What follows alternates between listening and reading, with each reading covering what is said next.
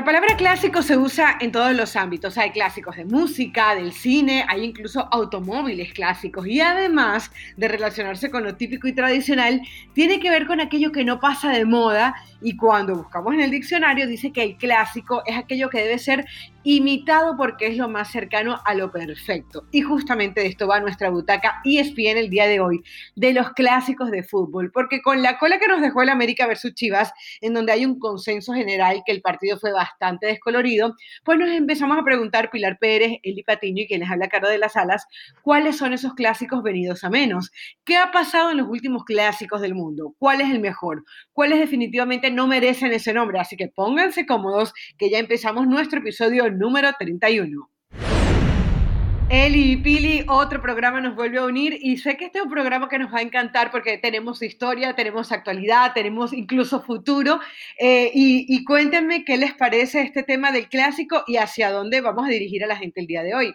¿Cómo estás, Caro? Un gusto también para Pili, para toda la gente que ya se puso cómodo en su butaca favorita y disfrutar de este podcast hablando de los clásicos y no tan clásicos, ¿no? Porque ya todo el mundo se quiere subir a ese tren, porque en México, por ejemplo, tenemos clásico joven, clásico del periférico, clásico regio, clásico de Jalisco, clásico de, eh, o sea, realmente clásicos por todos lados. Y así como pasa en México, pasa en varias partes del mundo. Hoy lo vamos a ir desmenuzando para ver quiénes sí se llevan ese mote de súper clásico y cuáles simplemente se quedan en enfrentamientos regionales. Exacto, y también analizar qué son las cosas que a esos clásicos de antaño le están quitando valor o interés por parte de la afición, porque hay ciertos puntos como algo de lo que vimos en ese América frente a Chivas que termina por quitarle interés y eso pues al final afecta al fútbol. Bueno, y cuando planteamos el tema, yo dije que es un clásico ya que en cada programa de la butaca se aprenda. Y por eso vamos a contarle un poquito de la historia de algunos clásicos. Por ejemplo, yo creo que si hacemos un consenso, y ustedes me dirán si es así o no, hay un clásico que es el que realmente paraliza el mundo. Eh, hay uno que paralizará México, otro Argentina, otro Sudamérica. Tenemos noticias en Italia, pero yo creo que el Real Madrid-Barcelona es el clásico que paraliza el mundo. ¿Ustedes creen que es así? O sea, realmente es el, clásico mundial, es el, clásico de clásicos. Sí, sin duda. Para mí no hay ninguna duda. Por, todo, por, esa historia que hay entre los dos equipos, porque siempre además se enfrentan en momentos que son clave para que o uno sea campeón o el otro se quede a ciertos puntos de alcanzarlo. O sea, siempre son momentos muy álgidos en los que se enfrentan y solamente, y no solamente dentro de la liga, sino cuando se enfrentan en competiciones europeas o en Copa del Rey, siempre tiene ese plus que le dan además otros factores externos que no solamente son los colores de la camiseta. Ya vamos a ir eso clásico, El clásico extraordinario, ¿no? El que todos queremos ver, el que tal vez pueda tener más rating, el que, oh, también hay que decirlo, ¿eh? Hasta cierto punto, de pronto, cuando tienes ciertas personalidades dentro del equipo, va perdiendo un poquito, pero el, coraje, el cómo se disputan cada balón, todo lo que transmiten, entendiendo perfectamente el ADN de cada uno de los equipos, por eso podríamos llamarlo el número uno, pero ojo que en Sudamérica algunos levantan la mano, ¿eh? Así es, pero bueno, yo quiero darles un poquito de historia de cómo surge este Real Madrid-Barcelona, porque a veces nos concentramos tanto en la actual que se nos termina olvidando cómo surge todo esto. Les cuento que el primero fue el 13 de mayo de 1912, estamos hablando de 118 años, y resulta que aquel primer partido, que en ese momento no era un clásico, era un primer partido, pues eh, se dio a raíz de la Copa de la Coronación, que es la precedente a la actual Copa del Rey. En ese momento en España era mucho más popular, por ejemplo, las corridas de toro o las carreras de caballos, pero resulta que el organizador del evento, de este partido, invitó al rey, ¿no? Al rey de España en ese momento, creó mucha expectación, fueron unas 2.500 personas, maravillosa, y bueno, resulta que el partido, el primer partido lo gana el Barça 2 a 1, porque en ese momento el Barça además tenía más experiencia que el Real Madrid. ¿Qué pasó después? Bueno, en 1916, mucha expectación, todo bien, pero no pasó nada. Hay un una cosa que marca los clásicos y es un momento especial, ¿no? Hay algo que lo detona, un jugador, una frase, un partido, una situación. Resulta que, digamos, el partido que detona que esto se convierta en clásico fue en 1916, es decir, que pasaron 14 años de enfrentamiento y todo iba bien. ¿Qué fue lo que pasó? Eh, no existían lo de los goles a favor y los goles en contra, ¿no? Entonces, en estas mismas semifinales de, de, esta Copa de la Coronación, gana el Barça 2 a 1 la ida y la vuelta la gana el Madrid 4 goles por 1 hoy en día pasaría al Madrid, correcto, pero en este caso terminan eh, yéndose a un segundo partido. En este segundo partido, eh, que iba a ser el desempate en Madrid, el juego queda 4-4, ¿no? Entonces, ay, bueno, ¿y ahora qué hacemos? Entonces se van a una prórroga en donde se marcan cuatro goles, dos goles por bando, es decir, que vuelve a quedar empatado. Entonces estamos hablando de que hubo empate en Barcelona, hubo empate en Madrid, hay otro empate en este segundo partido, y ya el Barcelona venía molesto porque eh, de los seis goles hubo tres penales a favor del Real Madrid cualquier cosa que se repita es mera coincidencia. Pero a favor del Real Madrid hay que decir que de los tres penales que marcaron, que, que les marcaron, solamente anotaron uno, ¿no? Entonces, bueno, se forma, eh, había, estaba todo el, el ambiente caldeado, etcétera, y se van a un tercer partido, dos días después. Resulta que el árbitro era exjugador de los dos equipos, eh, de, nombre, de nombre eh, Berraondo.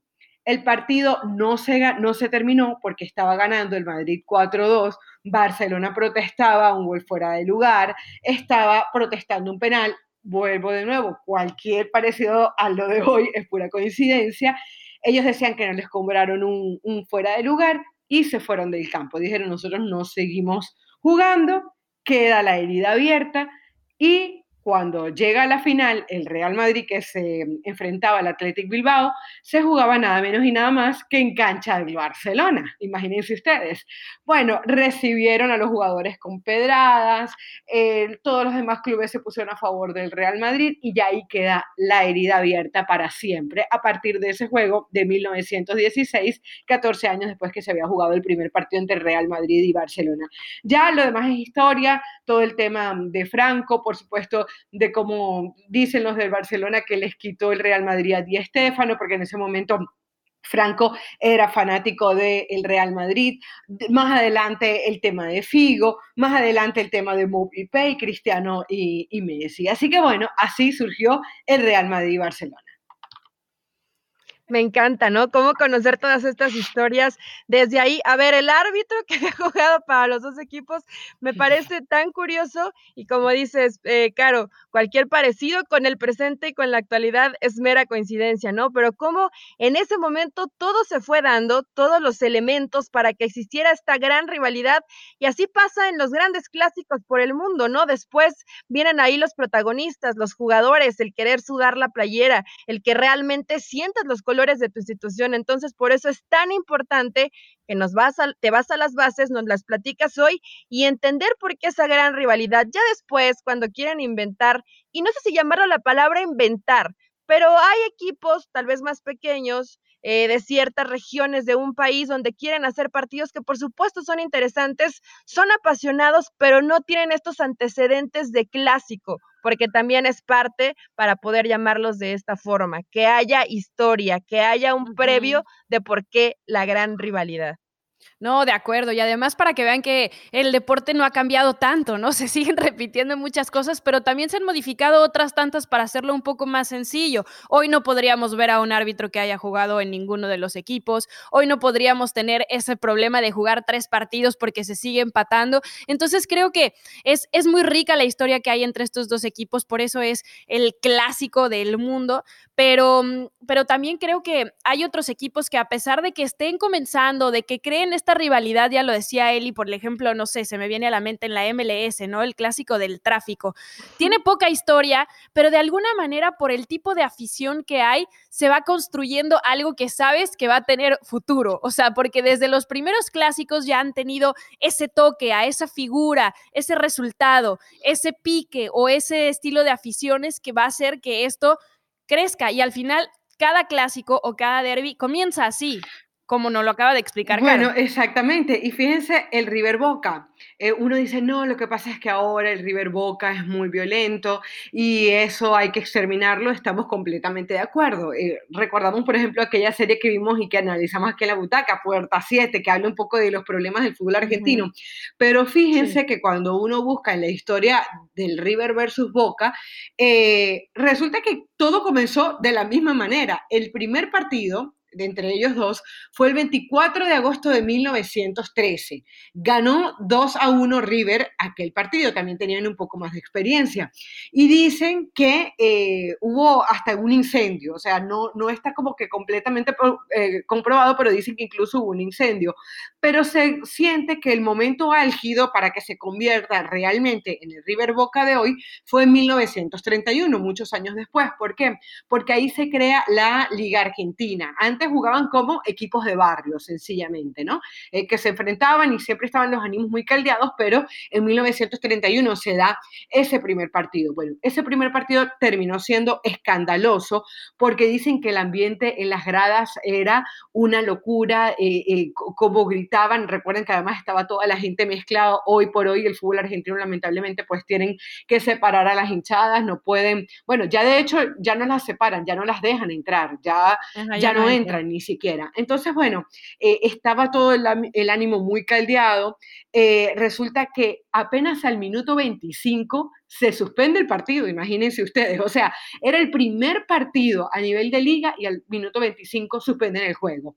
Resulta que expulsaron a tres jugadores de River, pero al contrario del Real Madrid-Barcelona, en donde los del Barcelona se van del campo, ellos dicen no nosotros vamos a jugar sin tres de nuestros jugadores y obviamente Boca termina ganando el partido. Eh, al final, después se dan una serie de, cosas que también siguieron alimentando obviamente este tema de River y Boca. Por ejemplo, el hecho de que River eh, fichara para aquella época eh, a dos jugadores muy importantes, el delantero Carlos Peuchele del Esportivo Buenos Aires, dice que por 10 mil pesos y pagaron 35 mil pesos por un goleador de apellido Ferreira. le decían el mortero de Rufino. El caso es que eso era mucho dinero para aquel momento y por eso le llamaban los millonarios. Recordemos que además eh, River luego se muda a, las, a otra zona del, digamos, de Buenos Aires, que es mucho más exclusiva, y de ahí ellos quedan como el equipo millonario, el equipo rico, el equipo de la gente de dinero, y Boca en donde eh, una vez sufrió, recordemos que la bombonera está en la boca, en la, digamos, en esa zona de Buenos Aires, y tiene muy cerca el río. Resulta que una vez, de eh, digamos, todo el agua del río, todo lo que eran los excrementos, llegaron a la, bombonera y entonces de ahí le llamaron los bosteros, que sabemos lo que significa. Y así hay un montón, ¿no? De, historias, de, de, clásicos, de los nombres, pero bueno, por ahí surge el River versus Boca. Así que niñas, los gritos no son de ahora, son de toda la vida de los argentinos. Sí, sí, sí. Y además este es uno de esos partidos que la gente a veces se confunde porque dice, bueno, ¿por qué no es derby entonces? Bueno, por el nivel de rivalidad que hay, porque este es el superclásico argentino, porque los equipos tienen toda esta historia que ya nos platica Caro desde 1913, imagínate lo que ha pasado. Y, y, es así, o sea, hay una diferencia, yo entiendo que, por, por cómo están ubicados, normalmente los derbis pues sí son de la misma zona, pero cuando ya trasciendes a ser un clásico es por todo el resto de cosas que hay detrás. Es cierto, aparte todo esto que, que, comentabas, Caro, donde el club millonario, ¿no? Contra el club tal vez puede ser de barrio o el que siente más el pueblo o el que siente más la gente. Siempre tiene que haber el antagónico cuando hay un archirrival, el que es completamente distinto a tu ideología, a lo que terminas creyendo yo sé que a lo mejor en un plano internacional vamos a poner eh, un Real Madrid-Barcelona como en el número uno, pero yo creo que en tema de, pasiones, de todo lo que mueve de forma social, que para nada eh, por lo general termina siendo positivo, pero todo lo que implica, lo que mueve en lo social, en lo económico, inclusive en lo cultural, yo diría que el, que el Boca River es el clásico más importante, el clásico por excelencia, por excelencia, por todo lo que mueve, no solamente que los, a los que les gusta el fútbol, sino todo lo que genera alrededor, me parece un clásico de fútbol, si de fútbol hablamos, espectacular. Ya todo lo que termina eh, involucrando en cuanto a la violencia y lo que ya sabemos, bueno, esto tendríamos también que, que, remarcarlo y que siempre la gente entienda que la rivalidad se queda simplemente en un terreno de juego. Pero a mí este sí me parece el, el clásico de clásicos. Y bueno, en Argentina después tienen el, el Racing contra el Independiente, ¿no? Cuando vemos que también, y, yo estuve platicando con gente de Racing y me decía, pero ¿cómo crees? Nosotros somos los de mayor pasión y seguimos al equipo a todos lados y los llenos. Y yo, tranquilo, tranquilo, yo te entiendo, ¿no? Y la rivalidad que puede haber, porque además ves estos partidos y son tan, tan importantes dentro del lugar y la gran cantidad de gente que convocan. Pero sí, en primer lugar. Cuando se juega afuera, ¿no? Lo vimos ahora que se, jugó en Madrid. O sea, muchísima gente que ni siquiera pudo viajar, evidentemente, por, porque fue además casi que la decisión inmediata. Pero incluso los, los jefes de las barras, por así decirlo, eh, pues no podían salir del país por todo lo que tienen en contra de los actos de violencia que han surgido dentro de esta rivalidad, que no es bueno. Terrible, terrible. Y bueno, vamos a finalizar ya con nuestro espectro, que es el América Chivas. Obviamente el América Chivas creo que está en la lista cuando tú en el mundo preguntas, bueno, ¿cuáles son los clásicos? El América Chivas yo lo metería, eh, de hecho, eh, hay unos que de repente no, no, no suenan casi, pero por ejemplo el Celtic Rangers, eso para, para ellos es muy importante en Escocia, más allá de que no sea eh, de tanto interés mundial, uno los tiene fichados como los clásicos más importantes del mundo, ¿no? Y el América Chivas, hay que decir que, bueno, ¿por qué? Bueno, obviamente porque son los dos equipos con más campeonatos, con más afición. El primer partido entre ellos se dio el 16 de enero de 1944. Para quienes no lo sepan, ganó Chivas tres goles por uno. Y este, había una rivalidad normal, como en los demás, hasta 1959 pero lo que pasó aquí fue espectacular. Resulta que había, y de verdad de las tres historias, eh, que ya las otras dos son interesantes, pero esta me, me, encantó, porque resulta que había un señor que eh, se llamaba don Fernando Marcos, cronista, fíjense lo que era el señor, igual que el árbitro anterior, era cronista, era árbitro, fue jugador, fue técnico, fue comentarista. Entonces, claro, el señor eh, tenía como que mucho poder dentro del fútbol mexicano. Y en ese momento, en 1959, él era el técnico de eh, las Águilas del América y lanzó esta, esta frasecita. Dijo, América no viene a Guadalajara a ganar, eso es rutina. Nosotros venimos para cambiarle el número de su teléfono de larga distancia. Así que ya lo saben, mis amigos. Cada vez que quieran llamar a Guadalajara, marquen 2020 o el 2020, cortesía del América. Imagínense. Entonces, claro, eh, esta, eh, encendió a los jugadores de Guadalajara, encendió a todos los, los aficionados, porque además ellos venían de derrotar a, Guadalajara 2 a 0, al Atlas le habían ganado 2 a 0, al Oro le habían ganado 2 a 0, y entonces por eso el señor se arma su frase, como un buen cronista, técnico, jugador, árbitro, que el señor era, ¿no? Pues, ¿qué pasó? Sale Guadalajara envalentonado y adivinen cuánto le gana al América. 2 a 0. 2 a 0 Justo, como que el destino. Sí, le termina ganando 2 a 0. Y de ahí, pues obviamente quedó ya la rivalidad eh, catapultada. Hay una cosa muy interesante y es que a pesar de los más de 200 clásicos que se han jugado entre estos dos, eh, solamente han jugado una final y no deja de ser interesante, la del 83-84, que bueno, terminan levantando el América su título número 8. Así que bueno, esta es la historia para quien no lo sabía del América Chivas. Me, me, parece interesantísimo que un solo hombre haya generado tanta cosa. Creo que eventualmente el clásico se iba a formar porque ya estaba como que todo muy ahí, muy ahí, muy emergente. Pero em, pues este señor don Fernando Marcos es el que termina detonando todo el tema. Qué interesante, ¿no? A ver, vamos y le dejamos sus, dos goles a domicilio y luego te terminas comiendo dos.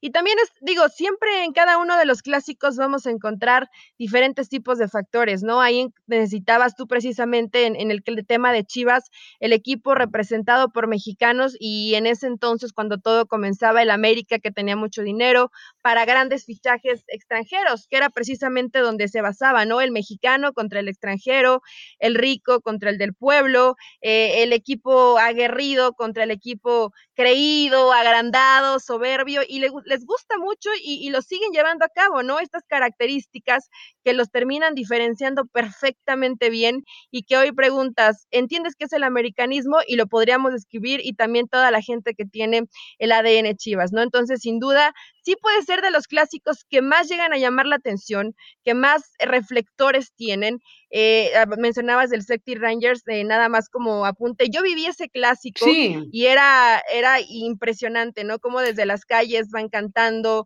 la euforia de la gente de Escocia, lo que hacen dentro del estadio, pero siempre desde una vía de respeto, claro, había muchísima seguridad en los alrededores, pero tendrían que vivir un clásico así todo ordenado, pero con una pasión y con unos cantos que realmente se te enchinaba la piel. Pero regresando al tema del fútbol mexicano, creo que se ha perdido un poco. Hablando de los anteriores clásicos y cuando vamos al fútbol mexicano, se pierde porque es muy difícil hoy encontrar a jugadores, porque también creo que es parte de los clásicos, que representen al americanismo y que representen lo que es Chivas es muy difícil. Hoy hacíamos cuentas en el partido que recién pasó, veíamos hombre por hombre, uno, dos por cada uno de los bandos y todos los demás, qué difícil es vivir y representar así un clásico si no sientes los colores.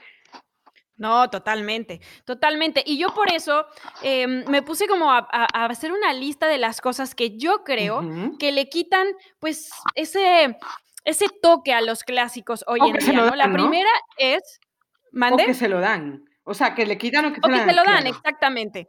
Claro, que son cosas puntuales que hacen que el clásico crezca o que se apague. Uno es que los equipos o uno de ellos esté pasando por un mal momento.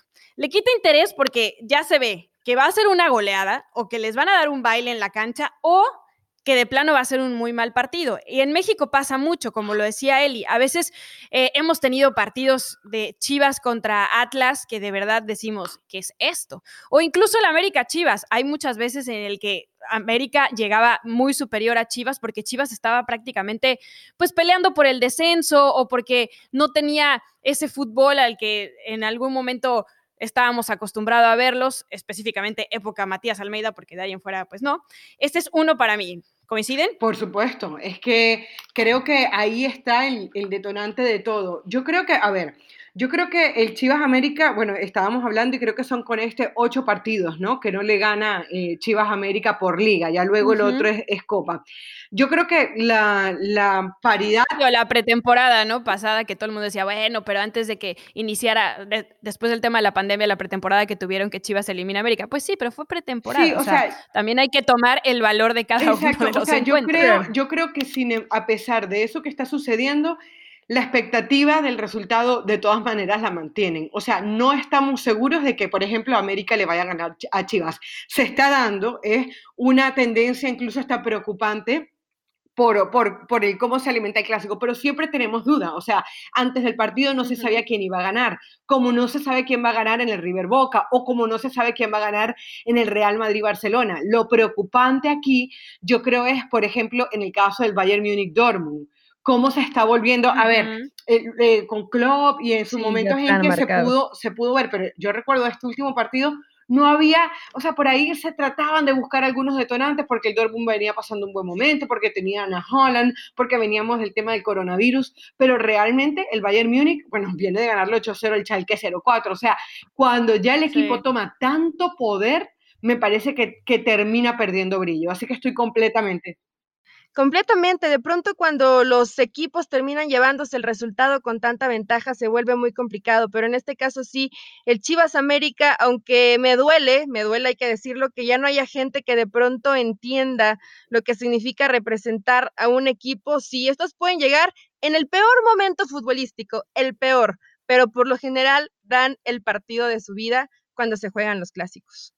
Bueno, y justamente vamos a hablar de ese tema más adelante, pero el segundo punto que les quería poner es que no haya nada en juego cuando lo juegan, o sea, cuando el partido se da, porque cuando uno de los equipos anda mal, ¿no? Ya lo hablábamos, por ejemplo, en el caso de Chivas, pero se está jugando el descenso así, que tiene que salir con el cuchillo entre los dientes. O el otro anda muy bien, pero se está jugando ser el campeón, en el caso de, de, Europa, ¿no? O sea, el Liverpool, el Manchester City, o el Barcelona Real Madrid, o el mismo América, que se está ganando sus puntos para ser el superlíder y clasificar a la liguilla como el número uno y saber que va a tener, pues a lo mejor un rival mucho más accesible. Eso también le pone un poco de sabor por lo que se está jugando independientemente del nivel que traiga cada uno de los equipos. Cuando los partidos a lo mejor, por eso es que se planean los calendarios también, claro. porque cuando los partidos a lo mejor están a la mitad del torneo en donde realmente esos tres puntos no significan nada ni a favor ni en contra, le quita sabor. Por supuesto, y, yo creo que no, no es un poco, mucho, mucho sabor.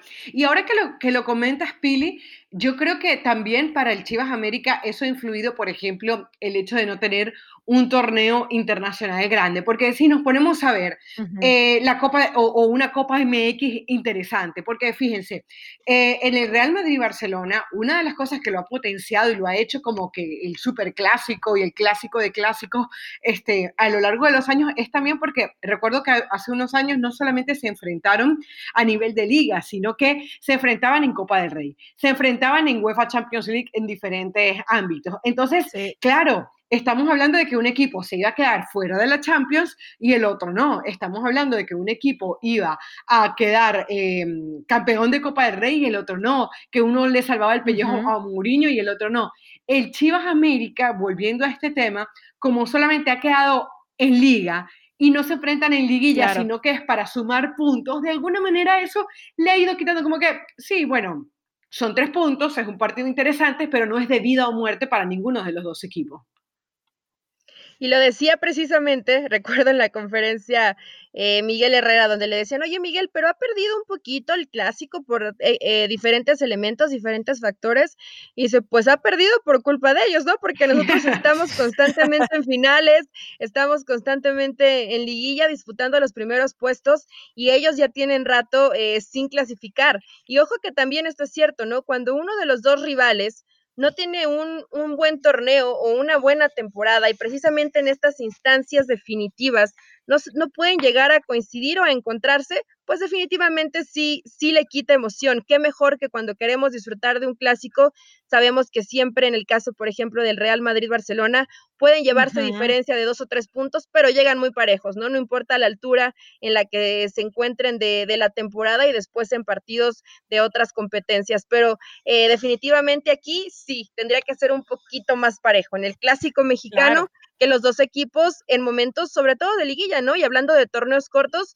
tendrían que estar como obligación presentes los dos más grandes.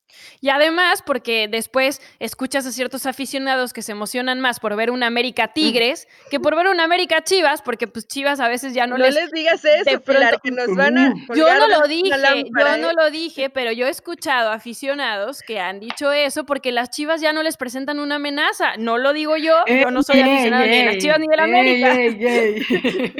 Así que no fui yo. Pero bueno, el tercer punto es el hecho de que no haya jugadores o figuras que identifiquen esa rivalidad, que calienten el clásico, que salgan enojados cuando pierden y que festejen en la cara del rival, ah. deportivamente hablando, cuando ganan.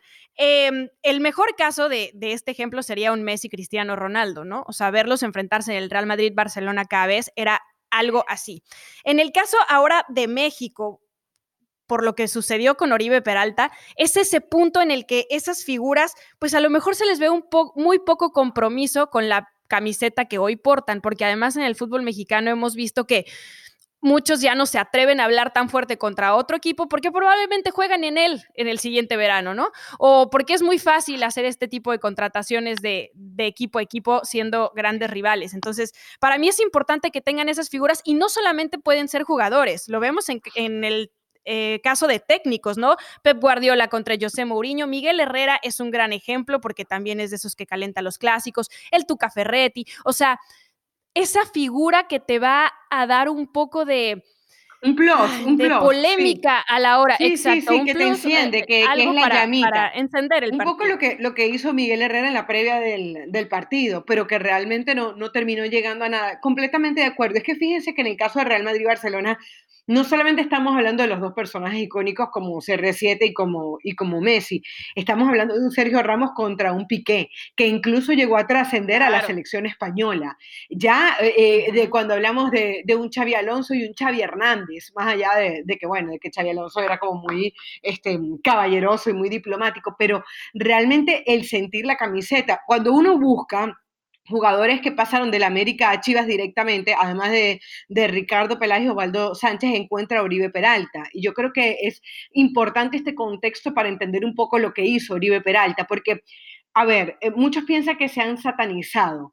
Y yo creo que en realidad no se ha satanizado. Es, sencillamente o, pasan dos cosas, o hay mucha frialdad ya en el jugador en general, de que no le importa, o, lo otro es que esa es la realidad y nos está doliendo ver la realidad. Del mercado. Y, creo que eso es lo que nos está afectando. O sea, hay una realidad porque, a ver, hay muchos que dicen, no, pero es que hubiesen hablado en el, en el túnel pero hubieran hablado igualito. O sea, lo que yo no creo que la diferencia lo hagan entre que lo veamos o no lo veamos. La diferencia la hace entre que lo sientas y Dicen no lo que ojos que no ven, corazón que no sienten.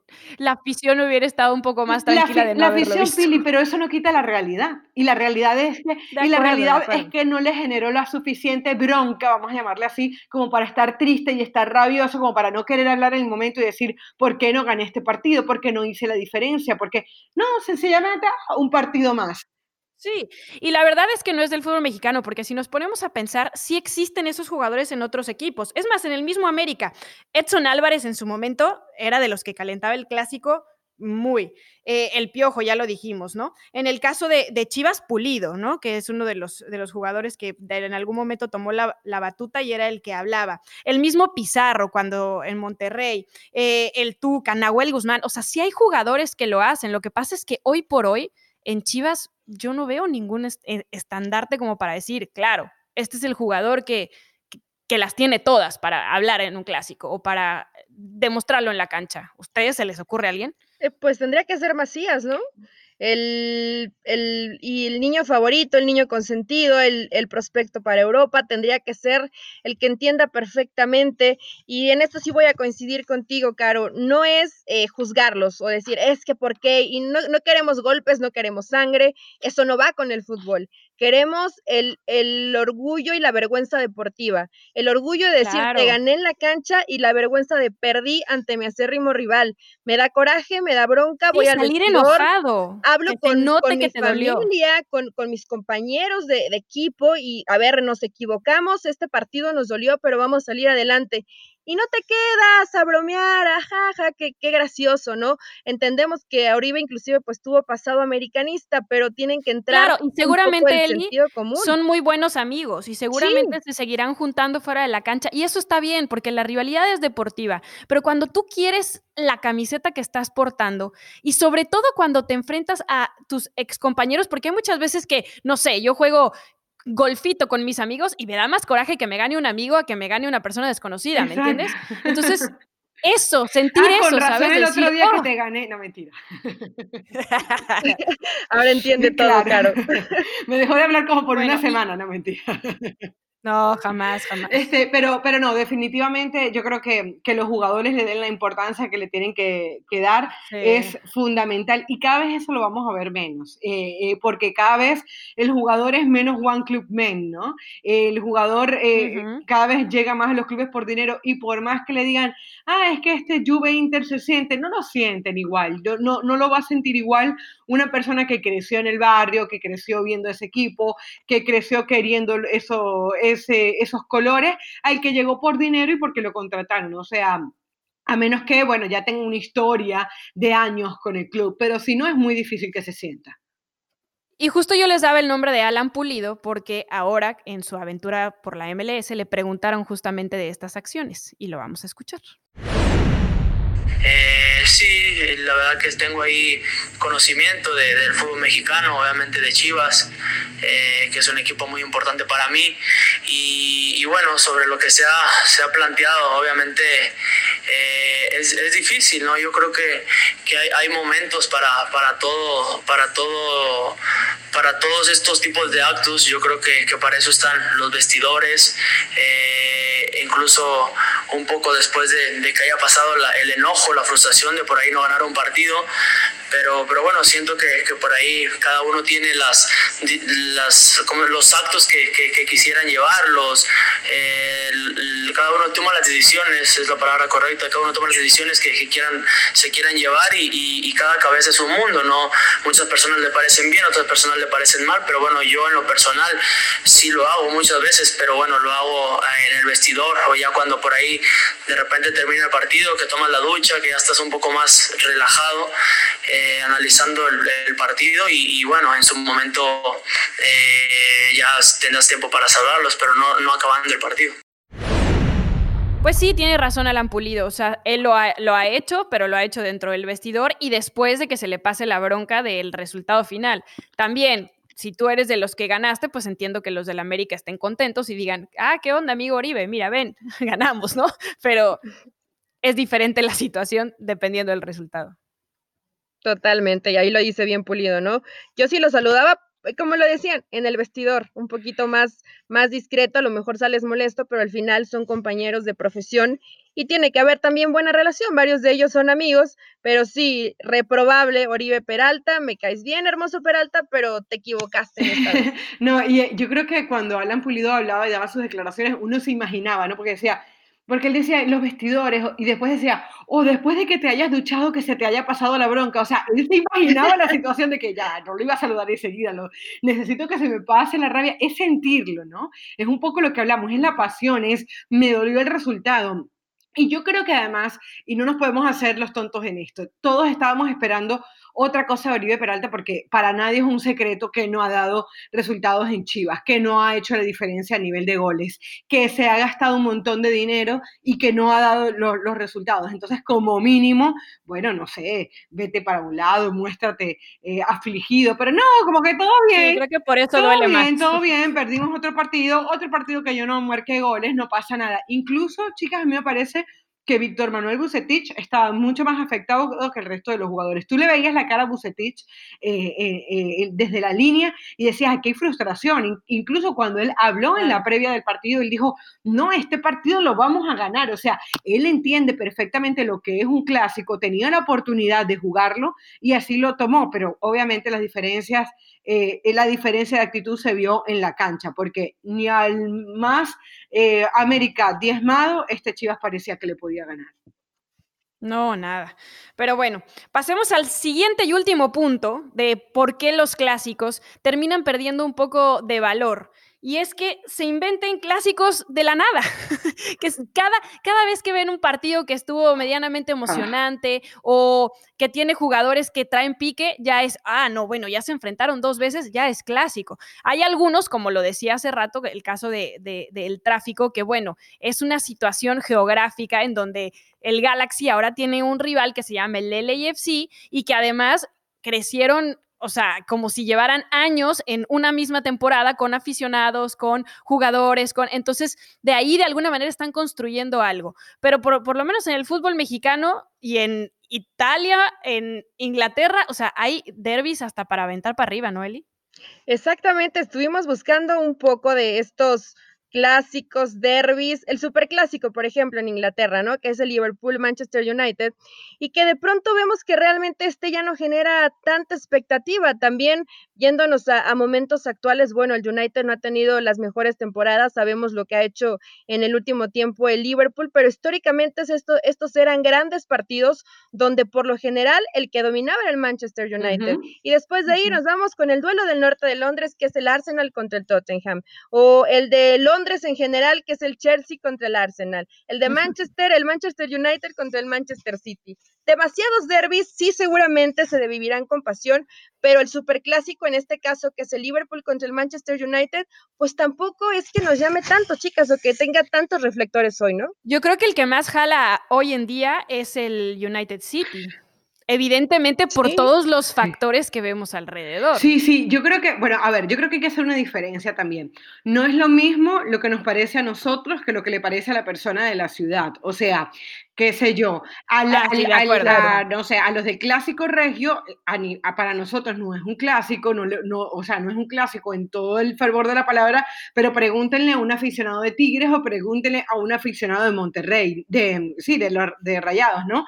O sea, estamos hablando globalmente, que nos escucha, yo, creo que ¿qué es lo que genera un United, un City en México, en Brasil, en, tema mediático. en el mundo, y qué es lo que genera un Correcto. United Liverpool, y, creo que en, en el caso de la Premier League, eh, lo que lo puede hacer más interesante es el tema de la competitividad. Tú lo, tú lo nombrabas dentro de los puntos que, que hablabas, Pili, eh, que se pueden estar jugando algo. Entonces creo que por ahí se vuelven interesantes. Ah, porque con este resultado el Liverpool puede llegar a quedar campeón. O el Manchester United, fíjense que ha invertido más de 500 millones de euros y no le logra ganar al Liverpool. Creo que por lo que, entrar a puestos europeos, ¿no? Hasta eso es competencia. Exactamente, pero de ahí a que paralice al mundo, de que queramos saber qué va a pasar en ese gran partido, o sea, no, es, no se convierte como en un tema de cultura general, no, no pasa del ambiente del fútbol, ¿no? Que es lo que sí pasa con, con estos otros partidos.